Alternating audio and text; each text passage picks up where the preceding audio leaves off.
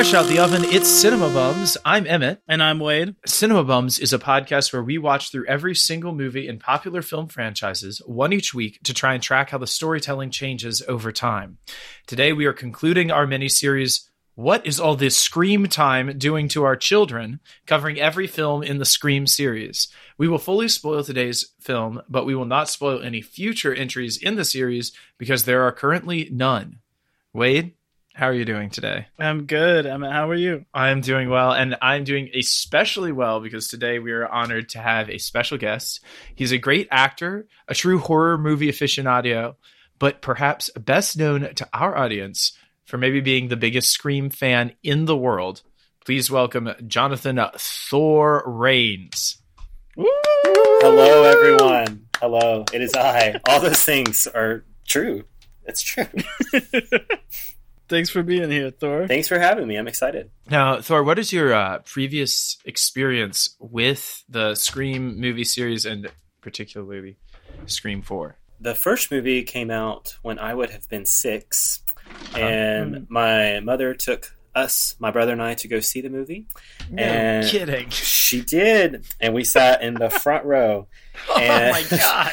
The line at the beginning of the movie when Drew Barrymore's on the phone and he says, "I want to know who I'm looking at." Freaked Mhm. me out. And I was like, Mom, can I please sit with you? So I sat with her through the rest of the movie. But then you'll get a kick out of this. It came out like to buy, and she made us memorize the first scene of the movie. What? She did. so I was I was Drew, and my brother was older, so he played the killer. And whenever um, people would come over to the house, like guess she would make us perform it for them. Oh my god. And I still know it. When she goes outside, we would like, okay, everybody, intermission. So we'd make them go outside and get like set up. And then we're like, okay, everyone gets go. And then I would like sneak out the door and he's still like on the phone. And then he kills me. And then we became the parents. So I was the mom Oh. and, he, and he was the dad. Wow. yeah, it was great. Um, they didn't come over very often.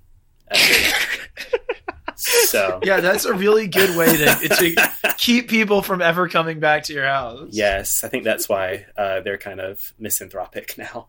Anyways, yeah, and we just grew up uh, really liking the series. Uh, we would go see all of them together. Um, and actually, part four came out on my mom's birthday in 2011. hmm Aw. I got told I was tacky for taking her to see that for her birthday, but you know what? Screw that. If she loves it. She loved it. We had a good time. So that's personal connection with the entire franchise, but particularly the fourth one. We went and saw that for my mom's birthday. It was a good time. I enjoyed it. I think it's really sweet to hear, like you, you say, it's like got such a strong family connection for you because this is a movie series about families. Uh, it's a lot about uh, moms and older brothers throughout Mhm. this throughout this franchise. So I think that's that's really cool connection to have with it and to have it from such a young age. Yeah, we we grew up watching Wow. scary movies just in general. That's what my mom liked. Um, so that's what I was raised on. But is Scream like the top for you, or how does it relate to the other horror movies you grew up with? Yeah, Scream's definitely my favorite. My mom's favorite's Halloween, so that's like her franchise. And then my Hmm. brother really likes I Know What You Did Last Summer. That's his favorite. Mm. Uh, okay, Mhm. okay. We all kind of have our own thing out of those. Have you seen the new Halloween? I actually saw it for the Halloween sixth Kills. the sixth time last night. okay, Wow. so it's good. Um, the first time I watched it, I was very on the fence about it, and then the more I watched it and read things about it and like what they were going for, I started to appreciate it a lot more and what it had to say. There's a lot, there's a lot of subtext and stuff in it, Hmm. and I ended up, I really, I like it, and I'm excited for the next one. I actually had an audition for that movie, Whoa. Whoa. didn't get it. For the second one, or for? Well, they uh, were originally going to film them back to back, kills and ends, um, and they were Hmm. casting them back to back. So I don't know if I technically auditioned for one or the, which one, but then they delayed the filming of ends because of COVID. So now it's not it hasn't been filmed yet. They're starting filming in January, I think. Okay, So who knows? Maybe I will get a call. You never know. I hope so. We'll see. That'd be dope. I think I'm gonna watch Kills tonight. I haven't seen it yet. Oh, dude, you should. I've been excited to. I think you'll like it. It's good. cool, cool. Well, wait, this was the first time you had seen this movie, right? Uh, yes. And what was really kind of fun about it was that we watched, well, we watched the first one like a long time ago, but I'd only seen the first one. Mm-hmm. And then for this podcast, we watched the first three which came out like three movies in four years. We watched those like all in a week, basically. And it has been like more than a month since then. Yeah. And now I've got to go and watch four, which felt really fun because this is also, this one came out 11 years after the last one. So there's Mhm. like a big gap in between. And it felt like a big gap. So that was really fun. And also, uh, I don't want to get ahead of myself, but I was like very surprised by a lot of things in this movie. And I've been really looking forward to the Scream coming out next year, which I Mm. think we'll talk a little bit about at the end of the episode. And like a lot of my ideas of what might happen in that w- had already happened in this movie Mhm. when I watched it. So that was interesting. But it was cool to get to revisit it. What about you, Emmett? Had you seen this one before? I had not, and I had a truly wild experience watching it last night. But we we can get into that a little bit later, Okay. or or we can get into it now. I don't know. No, I'm just gonna tell y'all this is what happened. So Uh-huh. I have just um. Well, to put it bluntly, I wasn't funny enough for clown school, and so I've come back across the country um, in a blaze of glory. In five days, I've done something like 3,000 miles. I'm back in Chapel Hill. And last night, after Wow. getting into Chapel Hill at like 6 p.m., my friends were like going out to a Halloween party. And I was not interested in doing that. So I decided to stay alone in the house with all the doors locked and all the lights on, watching Scream 4. and at like two in the morning, when they called me and said somebody's somebody's trying to come back in to get their ID, go unlock the door. I was like, Wow. Did that enhance the experience, would you say? absolutely. I would say this one more than any of the others. I was personally terrified for my own life, but it had nothing, like very little to do with the actual images on the screen that were frightening to me, and more just like the overall idea and like how meta is it to get like murdered in a house while you're watching Scream? Like that would happen in a Scream movie. Obviously, it does happen in. I mean, that's like kind of how this movie opens. So I was like. I was not really prepared for how hardcore this one was going to be, especially after the last one. Like Yeah. this one is full on. Mhm. yeah, it's messed up. I'd say the third one, I feel like there's a lot of like gunplay and like hand to hand, like more like combat kind of stuff in that one. And then in the fourth one, I don't know, they go for it a lot more when it comes to the blood, especially. So I feel like they're usually kind of like classy, I say in quotation marks. And then the fourth one, hmm uh, yeah, it went a lot more like hardcore with the kills. And I mean, even like, I laugh when he says it, but when he's on the phone with Sidney and he's like, I'm going to slit your eyelids in half so you don't blink when I stab you in the face. I'm like, oh my God, like, bro, chill. Yeah. Yeah, they go, they do go a lot farther with this one, which I like. I thought it was good. That stuff is there a little bit in the first one, like the ghost Yeah. face descriptions of the kills, hmm but really not in two and three. And then it's like a couple of times you get it here in Mhm. four. Thor, as someone who watches a lot of horror movies, do you still get scared or is that like not really Hmm. how it affects you? Not really. It really depends on a particular like scene or something in a movie. I wouldn't say any particularly like movie itself scares me, but certain parts of movies Hmm. would. The part like in the first one when he says, "I want to know who I'm looking at," that is just chilling, just in general. I think in the fourth one, the part like which closet is he in? Like when I first saw that scene, like at the movies, that that part was scary to me. Mm. I mean, you could kind of guess eventually that he's in like Olivia's closet and not theirs. Even so, that that was just scary to know. Like he's literally just like standing there, and they she didn't even know like when she was in her house when she first got there. So it kind of yeah, it kind of just depends on the sequence or something of the movie rather than the movie itself. But I don't particularly get like scared. Yeah, I feel like I've watched a lot more horror the last few years, Mhm. and I kind of feel like the more I watch, like the less I really get scared of them. Yeah, But I also think it's like personal taste. Like things do still freak me out Mhm. sometimes, but it's not as much this. Well, we grew up a lot on like slasher type movies. So, I mean, like Friday the 13th, part eight, when Jason goes to New York City. That movie is not scary. so, like, that's what we watched a lot growing up. So, that kind of definitely Yeah. like desensitized me to some of those things. Mm. But, like, Mm-hmm. true, like, um, like The Witch, like stuff like that, like that. oh, That movie was freaky. Yeah. So slasher type movies aren't necessarily scary unless like like a jump scare or something. But those movies don't necessarily stay with me as much as something like The Witch or like The Conjuring or some like elements of those movies are uh, more long lasting, I guess, than say like Scream Four. Yeah, I agree. I feel like they're also this is maybe kind of closer to like thrill ride horror movies Mm-hmm. Mm-hmm. or like A Quiet Place or Ready or Not are ones that I Love like that movie. that aren't like scary, but it's basically like you're in like a tense scene, Yeah. like a tense chase for an hour and a half. Yes. And then it's over. Yes. You know, I really like that, but that doesn't stick with me. Like I'm not scared of it after. Yeah. It's just really exciting while you're watching it. yes, they definitely have really high like entertainment value, more just like stressful sequences and like the thrill of that is very entertaining and fun to be a part of. But I wouldn't necessarily like say it scares me like to the core or anything. But I like I like chase scenes, obviously, especially like in a movie like this. Like those are all, like Hmm. really well constructed ones are really fun. I feel like this movie was kind of like the Force Awakens of the Scream Mm. franchise, if that makes Mhm. sense. hmm It's like very much like the original. Mhm. I feel like there's sequences that are directly just like reconstructions of sequences from the original hmm in like really cool remixed ways that makes it feel more metal but somehow like lacking whatever it was that made the original magical. hmm And the way that the original is both horrifying and hilarious pretty Mhm. much consistently throughout. Well, like how the first one was just in general parodying horror films, and then the 2nd one Mhm. sequels, third one's trilogies, and this one's more like I hate the word reboot, but like reboot, remake, whatever. Mm-hmm. hmm And I feel like there are moments of it that maybe harp on that a little bit too much, to where it kind of Mhm. like circles back around to where it's parodying itself almost. I get that that's like the focus of the movie, but I do like the homages and like winks to the Yeah.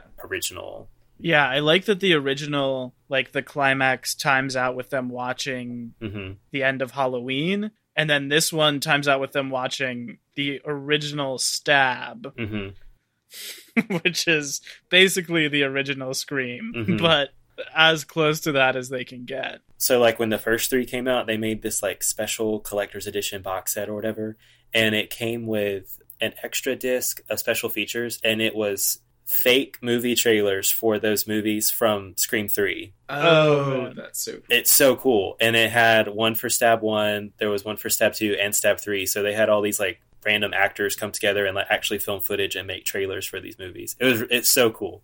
That is That's so funny. Yeah. I'm sure those are on those have got to be on YouTube somewhere now, right? Like Oh, I'm sure. Somewhere Uh, on Sunrise, Sunrise Studios. Yeah, probably type that in and look for like fake movie trailers or something, and it, it has the ones that they mention in the third movie. It's cool. And it was that you receiving a, a ghost face phone call in the middle of this. probably it probably recording? was. Oh god. It sounds like that landline dial tone. you planned that. You planned it just for I this episode. Admit it. Oh, I do like I you're right. I do like scary movies. oh, oh, right now? Yeah, uh sorry, got derailed. Uh, I was saying too, like both of the points you guys were making about the remake and the reboot and everything. I thought it was really interesting that this movie does feel like a Force Awakens or like one of these more recent legacy sequels, Mhm. like Candyman or Halloween, where it's like really about the first film, directly following that rather than some of the sequels Mhm. but like that's what it feels like but the thing they are actually parodying is like all of the remakes in the late 2000s Mhm. that she lists at the Oh, end in a really funny scene maybe not even funny i just thought it was impressive that moment where she's like nightmare on elm street she lists all of them like that's what they're making fun of in this movie I always try to see like if she missed one, and I can never think of any that she missed. I'm like, good job, Kirby. God. Kirby. Love her. yeah she's so good definitely trying to be the Randy of the 2010s. Mm. I think that I mean that's what the, I guess they're going for with her character. I this is my suspicion is that she didn't die and that we're seeing her again. You think she's still alive? Yeah, I think she's still alive and we're seeing her in Scream 5. That is my guess.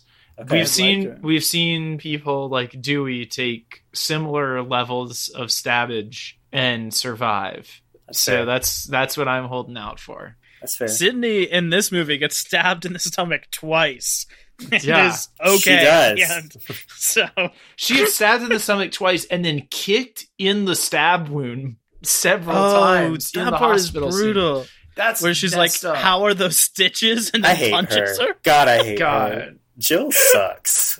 She's so annoying. She's like an unstoppable force in the last thirty minutes of this movie. Like the insane lengths she when she goes to. charges the glass photo or whatever and just breaks her face on it. Oh, that's messed up. ridiculous. Oh my! When I go back and rewatch it, obviously knowing how it ends, and I, sta- Mhm. I start noticing things, and I'm like, I should have picked up on that sooner. Like Hmm. when they're all in class and they get the text that those first two girls were killed in the garage, she's the only one that doesn't get the text message. And I was like, Uh, whoa, Oh. yeah, she's the one, only one that doesn't look at her phone. And Kirby's like, whoa, they were murdered, and she turns around, she's like, what? I'm like, girl, you faking? I hate you. she's so obnoxious. oh, and when she's like fake doing the voice on the call with the girl across the yeah, street. like she can't do the the voice. I hate. She's so stupid. It is wild to me that they like the entire young cast of this movie gets killed. They just get massacred, bro. they just kill all of them. This has to be the highest body count of any of them, right? Like everyone dies pretty much. I think so. Yeah, I'm pretty certain because they introduce a lot of characters. I mean, kill them all off. I mean, if you count all the kills from the opening of the movie too, even though they're like movies, then yeah. Yeah, yeah. I love all the random celebrities at the beginning of the movie. I think that's so fun. I like how it feels like they're like like they're telescoping up eras until you get to the, and you're like, "Oh, I know that we're finally in like the real movie world because this looks like 2011." And like Mhm. the other one, you know, it's like this looks like 2007 and then the other one looks like, hmm you know, 2001 or something. I yeah. Like those people now, like I don't even remember most of their names, but I know that they were like popular in 2011 Mhm. because they were Mhm. like CW shows and that sort of thing. So I, I like how they always incorporate like people who are very specific to that time frame. Mhm. I think that's really cool.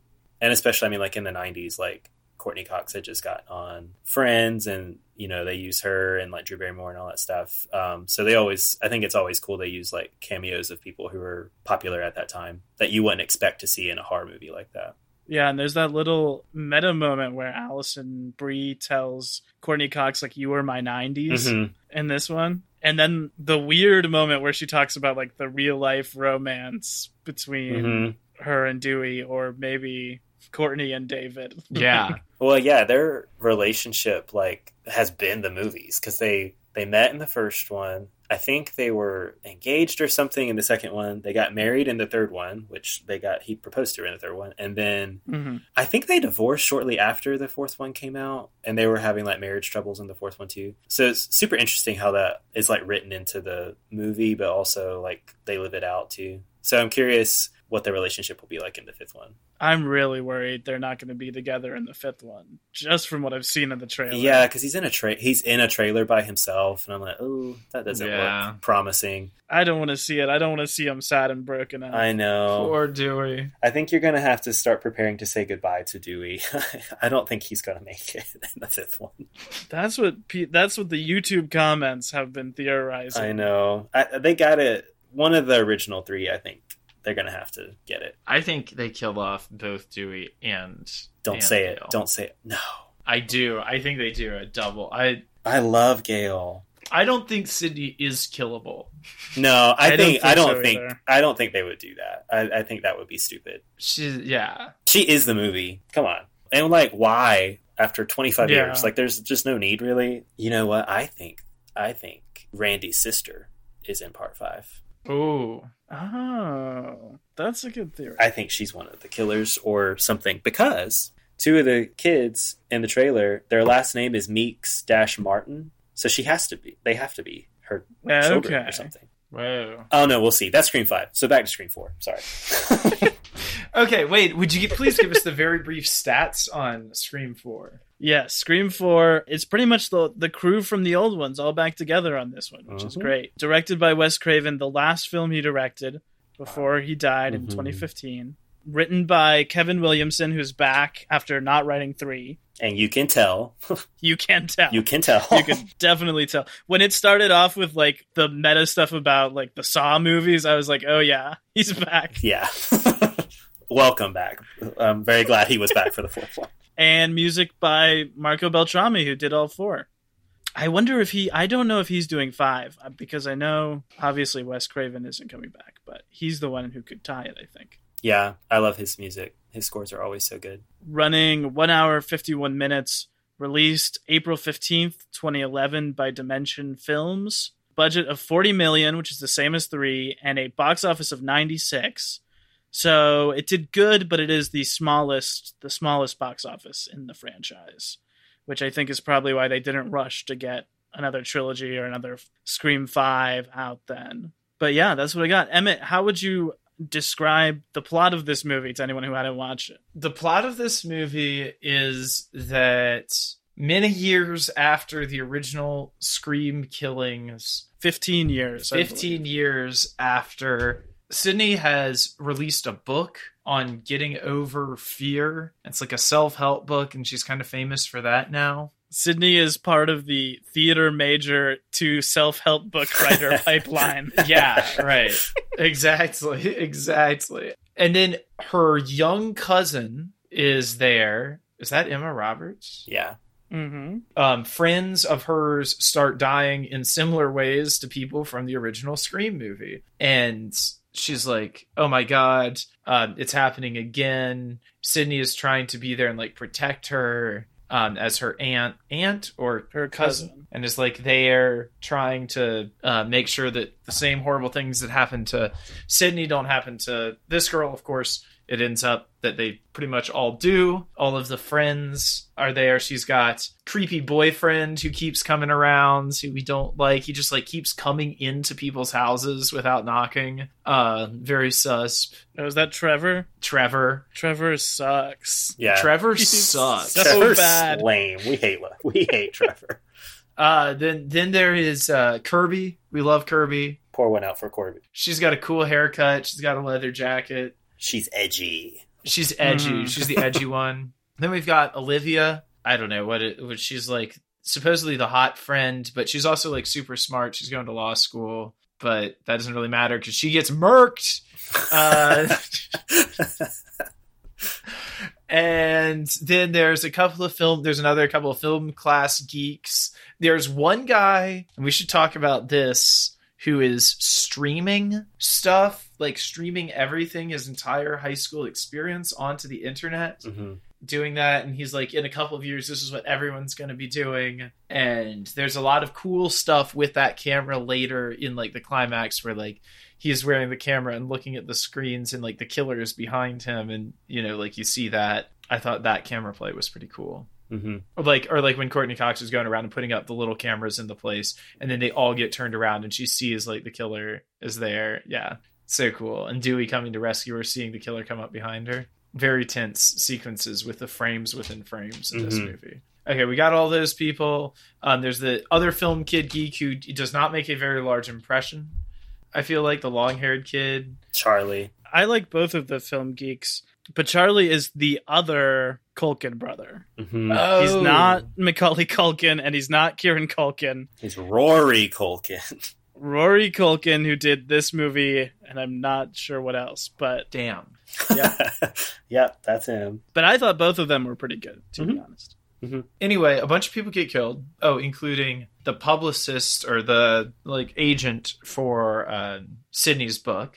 Sidney somehow brings gale and dewey back into it because it's all happening in woodsboro. Once again the tension between dewey and sidney you know that scene that one scene that i'm Mhm. talking about When they're um he's like in the living room with her and they're talking about the book. yeah there's more chemistry in that scene than there is in the rest of this movie We all ship it. We want it to happen. I'm very glad I wasn't the only one who noticed that. Because I was like, "Am I reaching?" But like, it's it's like that thing in two again, where they see each other and there's like so much more chemistry than there is between anyone else ever in these yeah movies. yeah there's something really wonderful there there's something i hope that they mine that further in scream 5 because Before he dies. Before he dies. Yes, Yes. like really, really gut wrenching. And then it looks like it's all going to come to a climax at a big barn party where they're doing a marathon of all of the stab movies. There are now seven stab movies, so it's that's kind of a joke about just like series that run on and on and on. Wade and I know something about those kinds of series already. uh, and then it doesn't. It instead ends at the after party. Um, just a few people in the house for a tense chase sequence, like pick them off one by one sort of scenario, where it is finally revealed that the killers are young Rory Culkin and Emma Roberts, who decided they want to be famous from having messed up lives. Then Emma Roberts betrays Rory Culkin, kills his ass too, because of course she does. She sucks. she really And does. Her. Um, and then she tries to kill Sidney. They're taken to the hospital. This part is even wilder. Like you think it's going to end at the house, it doesn't. It's they go to the hospital. Sidney is going to looks like she's going to survive. Jill's like, not on my watch. She's not, and she like hobbles down the hall to go like finish Sidney off, and then Sydney, of course, murks her ass because that's what that's what Sidney does. Like it's not it's not possible. Look, if that goofus Stu and Mrs. Loomis couldn't do it, if if her own older brother couldn't do it, how you think your weak ass little cousin is gonna come up in here and kill you, punch you in your stitches? Nah, she's dead now. and then try to kill Dewey with a bedpan. That was really rude. Yeah. That was uncalled for. And then that stupid. uh, she's fine, but that deputy Judy Hicks or whatever, Judy Hicks. Mhm. Uh-huh. and she comes like barreling in there, and then I, I was like, I thought she got shot in the head, and then she stands. I stands also up. did. Yeah, and then she's like, "Wear the vest, protect your chest." And I'm like, "Okay, that was kind of dumb." but she's gonna be in part five though, so good for her. I'm glad she has another another film to be in. apparently when when they were filming that the thing about her having been in sidney's class and like sat next to her Mm-hmm. is a thing that they were originally going to have from the third movie Oh, I didn't know that. that one of the killers was going to be a girl that had sat next to Sidney in class and like the whole arc of the trilogy was that the first victim sat next to Sidney on one side and the last killer sat next to her on the other side. And Mm. so Huh. that was one of the things that was in like one of the leaked screenplays. And so when in number 4 she says I sat next to you in class, everybody who saw who knew about the leaked screenplays immediately thought that the cop lady was going to be like had to be one of the killers for Scream 4. Interesting. I did not know that. They do make her very creepy in that one. They totally did. Oh yeah, she's. I was like, shoot her right now. Like she's insane.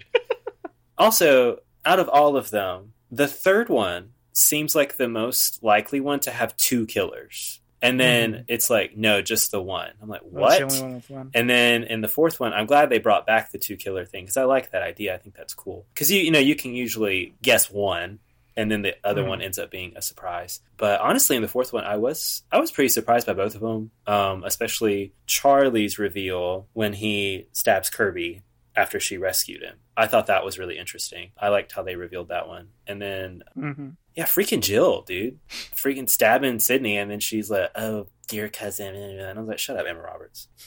You suck. she plays the same character in every movie. I just want to point that out.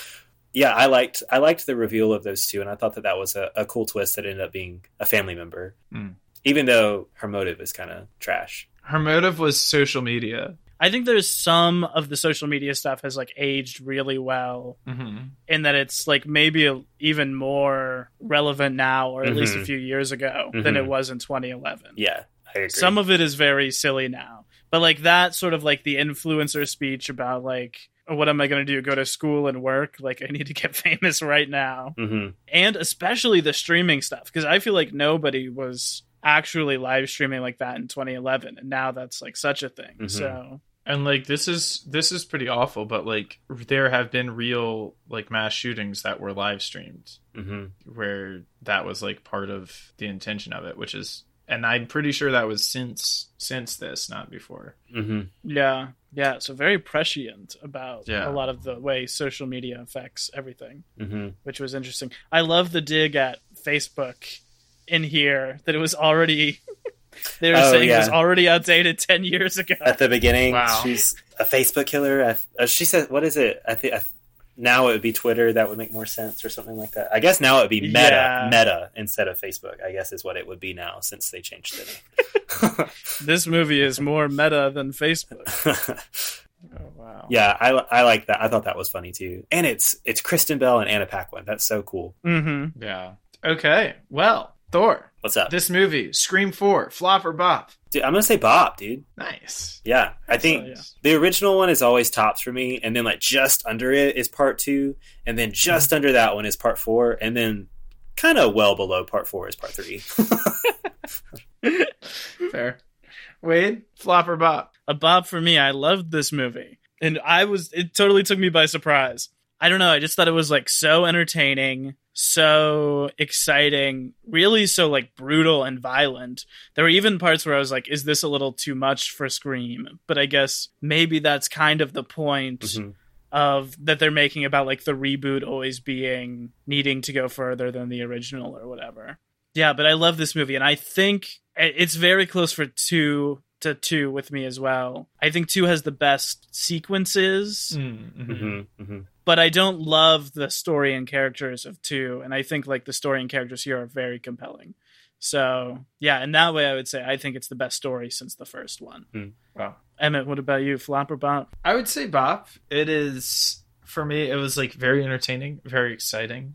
It didn't quite have the same level of tension sequence in like quite the same way for me as the first two hmm that we've like kind of talked about how like you know there's long house sequences it is doing something else i'm just not sure if i like that other thing as much but yeah i still think it's very good one of the most exciting movies i've seen in a long time Do either of you feel? I feel like we've all mentioned this in some capacity that this movie like goes too far in some aspects, mm-hmm. and not specifically about the violence. Although maybe if we feel that, but just in like being the meta reboot. Mm-hmm. I think there are some elements of it that are maybe scenes that try like maybe a little too hard, Mm. and I don't know if maybe that's a reaction to the third one because the third one just feels like so different from the other ones, in my opinion. And so I don't know if they were like, let's just kind of you know correct the course. And it's not that they ignore two and three, but they don't really mention specific incidents in the second and third one. And so I think they're you know trying to get back on track with how the original one was. And so I don't know, like even the part where um when he stabs Anthony Anderson in the head, the cop Oh yeah. yeah, that's chilling, you know. I like when he's like swinging and in the background. I always thought this part was cool. Like Ghostface is standing there and his robe blends into the black, so you just see his mask. I always thought that was cool because it looks like it's floating Mhm. there. But that whole scene just feels kind of out of place for Scream, in my opinion, because it seems it veers a little too comedic. So that that scene has always stuck out to me as like it just doesn't seem to fit with the rest of the movie as far as the rest of it goes. So I don't know. I don't know if that necessarily answers the question of going too far, but I definitely think there are some elements to it that stick out. Not necessarily like a sore thumb, but they just don't mesh quite as well with some of the other parts. hmm well i would also bring that up that like same like getting stabbed in the head is like being a little much but that was just like because of like just how graphic like how awful that is but Mhm. yeah. Yeah i don't know. It does and it does like feel like where is where is this in the overall arc of this story?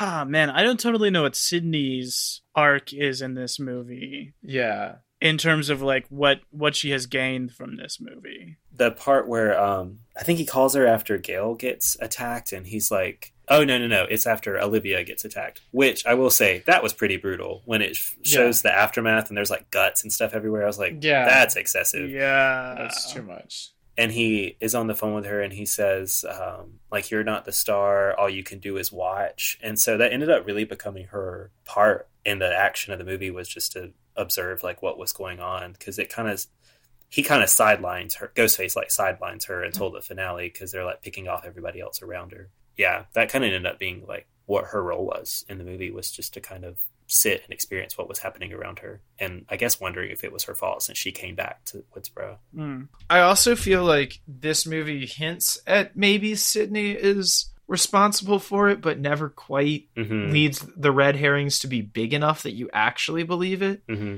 And I like wonder if it could be stronger if you did really question whether it could be her. Yeah. Yeah, there is that moment with Dewey, just that brief moment where he's like, everyone's a suspect, like you understand how it is hmm with him and Judy, Yeah. where it seems like they could do that. But I definitely thought it was going to be a body in her trunk when they open it up. Oh yeah. Yeah, I did too. I think that would have been more interesting than, I mean, a knife with like bloody posters on it. Yeah, a knife stabbed through a book. Yeah. yeah, it would have been a lot more interesting had it been like one of those girls from the beginning of the movie or something. Like they didn't find the other one's body and then they found her in the trunk of the car. I think that would have been very interesting and would have definitely been more of a reason to keep her in Woodsboro uh, rather than like, Mhm. oh, you had evidence in the trunk of your car. Well, it's more compelling to be like, you had a dead body in the back of your car. What happened to McDreamy is what I would like to know. Right? He was there with Sidney eating popcorn at the end of the third I one. know. Yeah. She has a wedding ring on in the trailer for part five. That's interesting. So I'm curious if he has some connection to it, or like maybe he, I don't know, died in the line of duty or something, and she keeps her wedding ring on. Who knows? He could be back home in this one, and That's we just true. don't know about it. That's but true. That's true.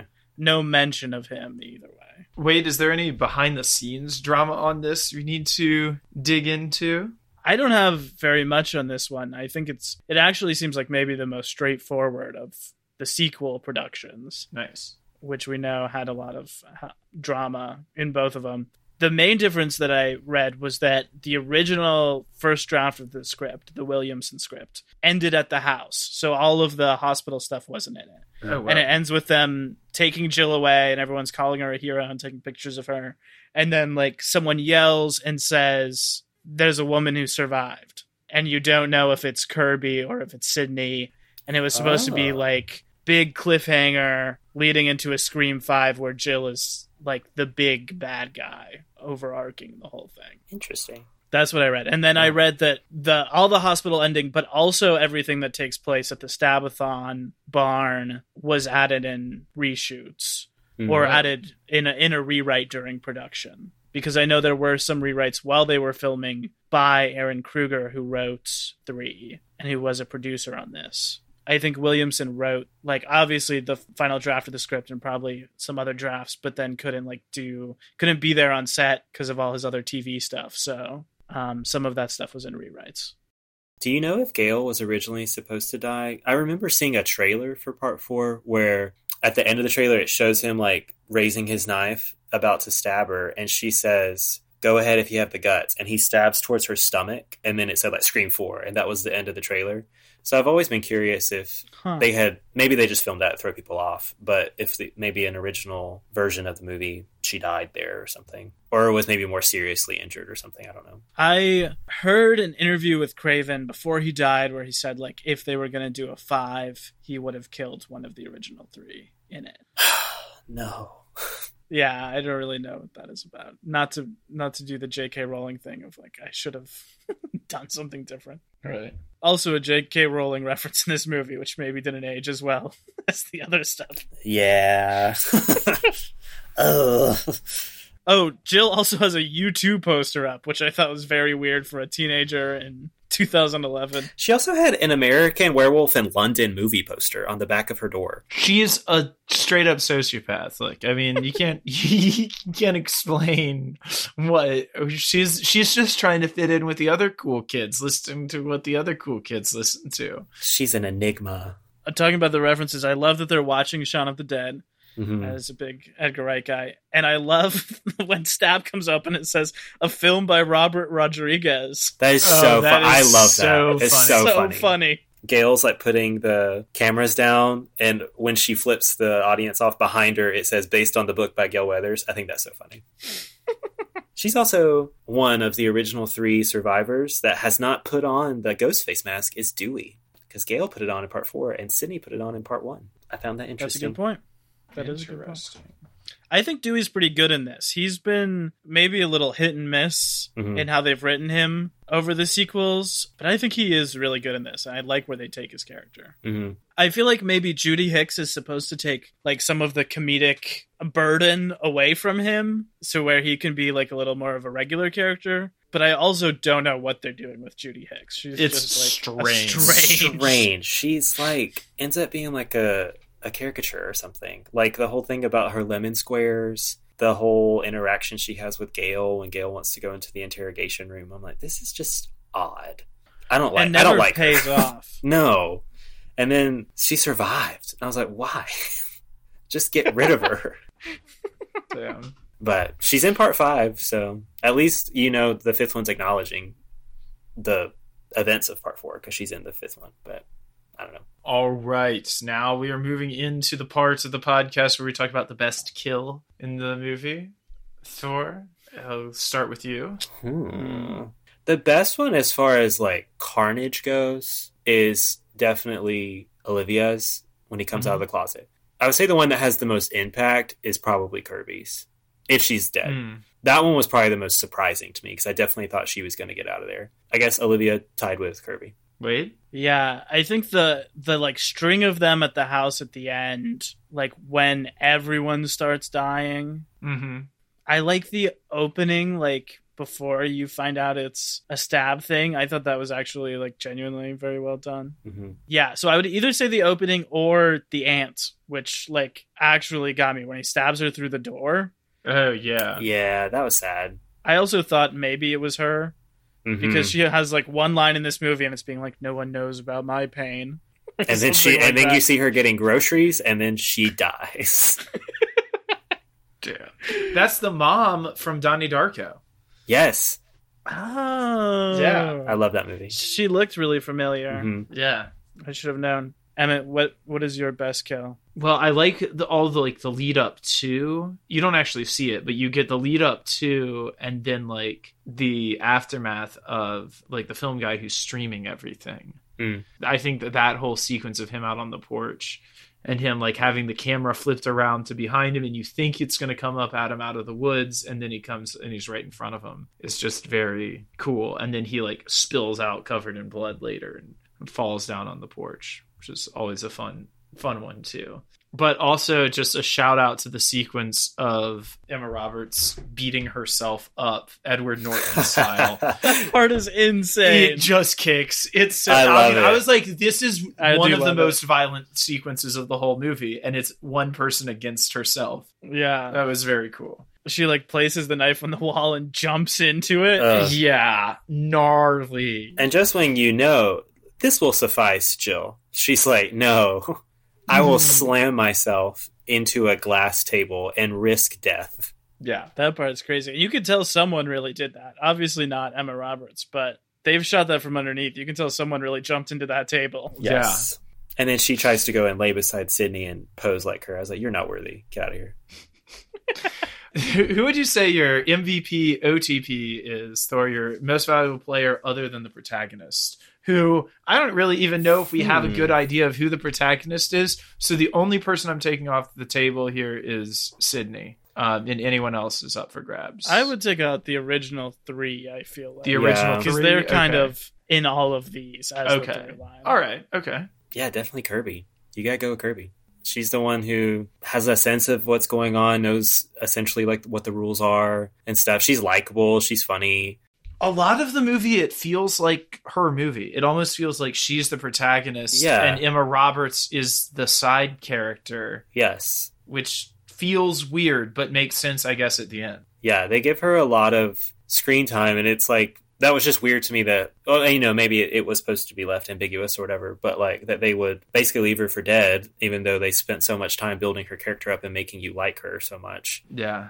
Yeah, but Kirby, that's what I'd say. Wait. Well, Kirby was mine as well, so I'll pick someone else now. But I think she is great. Her hairstyle is so cool. And I think the reason why, a reason why it feels like her movie is because Hayden Panettiere, I don't know how to say her last name, but I think that's it, just has like star energy. hmm that, no offense to Emma Roberts or to the rest of this young cast who all do a good job, but she just like feels like in, movie star in a big movie star role Mhm. Yeah. in a way that the rest of them don't. Yeah, and so charming. Like she's awesome. Okay, I would give it then to Erik Knudsen as Robbie Mercer, the kid who's always streaming. Mhm. Okay. I liked both of the Cinema Club guys, but I feel like he has a really sort of like understated performance that ends up working pretty well in the end. I like the moment where he's like, not to implicate myself after Mhm. he explains the rules of it. His final moments are all pretty gnarly, and I think he like toes the funny, scary edge of this series really well. Um, he's also in uh, Scott Pilgrim, right the year before this, which He is another reason. Yeah, he's um, Crash. He's in one of the other bands. Crash. and the Boys. Oh, cool. Just for, I mean, just for like one minute. But I didn't know that. That's cool. Emmett, who's your MVP? Uh, well, see, you've taken some good ones. Most of the good ones. the in only good ones besides The only first good actors. ones. Honestly, I would say a double sh- a double MVP to Wow. Anna Paquin and Kristen Bell yes. in That's the so fun. in the opening sequence. Mhm. Uh, that scene is really good and really just like well shot and intense and cool. Good for them for being in like a very meta little intro bit to this. Uh, you have in our notes here the trailer talk for Scream 2022. This is going to be Scream 5 and it's just called Scream. hmm I feel like we've talked a little bit about it, but just like what do we think of what it looks like and where do we want to see the series go from here?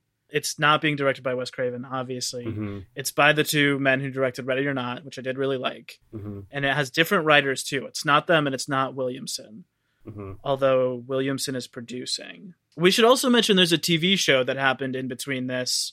It isn't in like the canon of the movie series. And it doesn't star Neve Campbell, Courteney Cox, or No. Mm-mm. Arquette. And doesn't even have Roger Jackson as the voice of Ghostface. Huh. Yeah. I, So I think what is it? Mike Vaughn? I think is the guy's name that does the voice. Okay. Have you seen the show, Thor? I have seen the first two seasons. Um, I liked it, especially the first season was really good. Um, it kind of I don't remember how many episodes it was. I think maybe ten in each season, but each episode kind of modeled itself after like there was like one big kill every episode, and they started like offing like main characters very quickly and very brutally. I really enjoyed the first season. The mask is like an homage to the original mask. It doesn't like look quite the same, Huh. but they they throw it back to like a long lost sibling kind of narrative, and there's like a mystery to what happened in the town and et cetera, et cetera. Second season was pretty good. It picks up after that one. There was like a connecting Halloween special between one and two. That was like a movie almost, like a little two hour thing. That was really Hmm. good. And then they greenlit season three, but then they did away with everything one through two. So they didn't invite any of those actors back and they just rebooted the entire season or series and made a completely different show with different characters. Made no sense. So weird. and they go back to using the original mask and it was awful. I only watched the first episode and I was like this is just terrible. I read about like how it wrapped up and it just sounded trash. Damn. Mm. But I would watch the first two seasons. I think it's on Netflix if you guys have that. Um, I think you can stream Okay. it on there. It's pretty good Yeah. though. It's very MTV. I even think sometimes when there was a song playing in the background, it would pop up in the bottom corner, like what the song was and how you could download it and blah blah. blah. I didn't care. but the show itself was pretty good. The opening of episode one is excellent. It very much tries to be like an updated version of the Drew Barrymore sequence, Mm. and it involves Bella Thorne. That scene was really Okay. really good. That one was cool. Yeah, I liked it. That was pretty good. Well, how about the new one? I'll I'll ask you. I mean, how's it looking from the trailer? What do you want to see happen in this next one? I mean this this one looks even more brutal, if anything, mm-hmm. than than four. Like it's gonna be even nastier and more violent, more hardcore. What I would be really interested in is seeing all of the original cast die. I would be interested in Wow. it being Sidney as the killer, or maybe all three of them, or some combination thereof. Um, that they're taking it out on a new generation, and that all of them are dead by the end. I Mm. think that is like where I would like this to go, where it feels like it could go. Otherwise, I don't really know like why they would be doing another one. honestly, I feel like you could kind of say that about four, though. Yes. because there is like a whole young high school cast, but then it isn't really about them. Yeah. Mhm. Like it's really about our main characters. I'm glad that the three are back and that they're not sort of like neglecting everything that's happened to them. Mhm. Mhm. Because I don't think Scream is like Halloween or some of these other ones where there's like crazy timelines. Mhm. Like it is really one story about these three people. Mhm. yeah. And now I guess also Judy Hicks. so Sweet Judy. I would like to see a Dewey Gale Weathers kid be one of the Ooh. characters in the next one. I don't know if the timing may have worked out since it certainly doesn't seem like they have one here. So I don't know if they could be as part of the high school cast, but I would just like to see some cool family connections, Mm. hmm which are hard to do in this series since most of the characters die when they're 17. Yeah. But some sort of legacy family connection to the last movies I would like to see. I know that Judy has a son in this one. Okay. I believe that all of the main characters who are, or are all of the young cast characters, the victims are all relatives of the killers from previous movies. hmm May I think the first one maybe. Yeah. I don't know how though because I feel I don't know. Like if one of them's like I'm Billy's sister, and I'm like, but Sidney would know that, you know. Yeah. Yeah. So I don't know. I guess Also, this see. is 25 years after the first one. So it'd have to be like a niece of yeah, their niece. Billy or Stu or Mhm. something like that. hmm I'm telling you, it's gonna be Martha Meeks, guys. Yeah, I could see it. Because that's another weird thing they introduce and then never do anything. And then she just walks away. I would love for the fifth one, like maybe at the end of the movie, Sidney gets stabbed or something, and then you hear cut, and then it's revealed the whole thing has been a movie within a movie. Super meta. It's all like it's all stab nine or Yeah. like even. Okay. Or it's just yeah, or they were like filming a movie called Scream, and then like within Scream they're making movies called Stab. Or at the start of the movie, it opens and Drew Barrymore answers the phone, and it's revealed that they have all just been playing characters, and then in Scream Five they're actually playing themselves. Like Neve Campbell is playing Neve Campbell, not Sidney Prescott. And someone Oh. watched all of these movies, and they're now obsessed with them, and they're coming for the actual actors playing the characters. Oh, whoa. That would be cool. Isn't that the the premise behind the new Nightmare? Yes, which Wes Craven made. Yeah. Yes. Uh, Okay. I love that movie. Yeah. That's like the best one of them, apart from the first one. I love uh, New Nightmare. I think it's so cool. I would be very interested in seeing that because I think you could part with Neve Campbell playing Neve Campbell rather than Sidney Prescott because we you know had this character for so long, and then if it's like oh it's she's playing herself, just an actress. I think that'd be like I don't know. I'd be very interested in seeing that. And I think it would fit with the meta aspect of the whole series. Yeah. yeah. I do want to see some sort of tribute or like real connection to the Wes Craven of it all. Yeah. Especially since he's the only one who's ever made one so far. hmm Yeah. And this one is really well directed. As a final film, this is really holds up. Yes, I'm glad they made another one after part three. Yeah, for sure. Felt like there was some weird like coloring or lighting in this one for some reason. Yes, I've noticed that too. I don't really know what was up with that, but especially when they were sort of like outdoors or Oh yeah, I noticed that with the around natural cars, lights. For Mhm. sure. It looked really weird. Any final thoughts? Any other final thoughts on the movie before we play a little quiz? Uh, I think it's the most underrated, probably out of the franchise thus far. I feel like it gets kind of swept under the rug when people talk about those talk about the movies a lot, and I think Fair it, enough. I think it deserves to be revisited, and I think it will be a lot now leading into the fifth one. Yeah, I do think it's really good and shouldn't be ignored. hmm Yeah, I think this is very exciting. I've loved watching this whole series. Having the experience I did with it last night was truly the best way to round out th- this movie series. Uh, getting to watch it while terrified alone in the house. Very good. So now we will turn to our quiz. Today's quiz comes to us from Jamie Jurek at BuzzFeed. Um, the quiz is this quiz will help you decide what horror movies to watch next. So I thought we would all take it um, and see what horror movies each of us needs to watch next after having concluded the Scream series. Are you ready? Do you have it pulled up? Yes, let's do it. all right. All right. So uh, the first question we have pick your horror preference: teens, torture, meta, ghosts, slasher, or supernatural. Gotta go with slasher. I'm torn between a bunch. Ghosts and Supernatural are also kind of the same thing. I feel like Supernatural is going to have like aliens and vampires oh, No, okay. and stuff. Okay, maybe that's not. I'm gonna go with teens for this one. I'm going to go with Supernatural. Pick a non horror franchise. We got Marvel, DC, Star Wars, Jurassic Park, Mission Impossible, or Twilight. I'm so curious what will happen if I pick Twilight.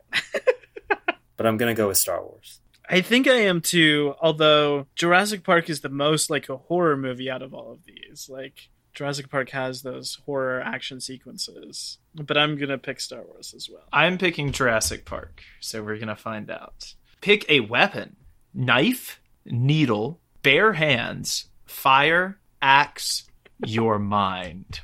Like Carrie? Perhaps. Or the Luke? or the underrated Tina Shepard from Friday Thirteenth Part Seven. Wow. I wouldn't know anything about it, but I'd love to. Guys, you should watch those. She has telekinesis and she battles Jason, and it's so funny. That's awesome. Is that part seven? Yes, Okay, what are you picking for your weapon? I'm gonna go with your mind. I have to. Wade? Yeah, I guess if I could use your mind, that would probably be the most powerful. I'm gonna go with axe. I'm going to go with knife. Pick a horror show The Walking Dead, Stranger Things, The Haunting of Bly Manor, American Horror Story, Castle Rock, Lovecraft Country. American Horror Story. Um, I guess I'm gonna go Stranger Things, which is my favorite. Although I think not, I wouldn't necessarily call it a horror show. I've only seen Stranger Things and American Horror Story, and I'm going to go with American Horror Story because it seems more like horror to me. Pick a classic monster Ooh, Dracula, The Wolfman, Mummy, Frankenstein's Monster, Bride of Frankenstein's Monster, or The Invisible Man. I'm gonna do Wolfman. I love werewolves. I'm gonna go with my old fave, The Invisible Man. I think the creepiest of all of these is The Mummy, so I'm going to go with The Mummy. Pick a year 1978, 1980, 1984, 1996, 2004, or 2013. I gotta do 96. I mean, that's when Scream came out. I'm gonna do 2013. I'm going to do 1978 on the thought that those old 70s horror movies are messed up. Dude, that's when Halloween came out. Finally, pick a one off horror movie The Cabin in the Woods, It Follows, Get Out, Oculus, The Witch, or Hereditary. I'm gonna go with Oculus. I like that movie a lot. I haven't Never even heard of it. Never seen it. It's about a haunted mirror, and it can like make you see things that like aren't there and alters the reality that you're in. It's really cool. Damn. Uh, I'm gonna go with my favorite movie of all time. It follows. Dude, yes, I love that movie. which I love so much. I hope maybe if David Robert Mitchell ever makes another movie, we can do him on the pod one day because I don't know how else. It is a one off, as they say here, but I love that movie so much. I'm going to go with The Witch. Yes. Uh, just a truly horrifying film. Okay, so would you like to read your results? I got Halloween. I got Friday the 13th. Yes. I also got Halloween. Hey. Wow. apparently there's 11 potential film options for you to binge in this horror franchise and the horror franchise that started it all apparently That there's is- two rob zombie versions Don't watch those, please don't. oh really As your friend, I must tell you, just don't. Good to know Especially his version of Halloween 2. It's the worst movie I think I've ever seen. wow well thor is there anywhere where people could like find your online voice your thoughts your feelings any projects you might be working on Uh, yeah, I post a lot of that and share it on Instagram. So at Jonathan Thor Reigns. I'll be sharing photos of my Halloween costume later if you'd like to see it. I'm doing a mash a mashup of Qui Gon Jinn and Pinhead from Hellraiser, and he's going to be Qui Gon Pin. oh my god that is so good oh I can't wait. I can't wait to see it. After a very brief three minute Google search, I realized no one's done this before. Hold on, I'll send y'all a picture of the makeup thus far. I just texted it to Oh you. my god. It's for a costume contest, so I hope I win. That's so cool Oh my god. It looks so good. That's wild. Uh, well, awesome. Thank you so much Wow. for for being here with us today. Oh yeah, it's a lot Yes, of fun. Thank you.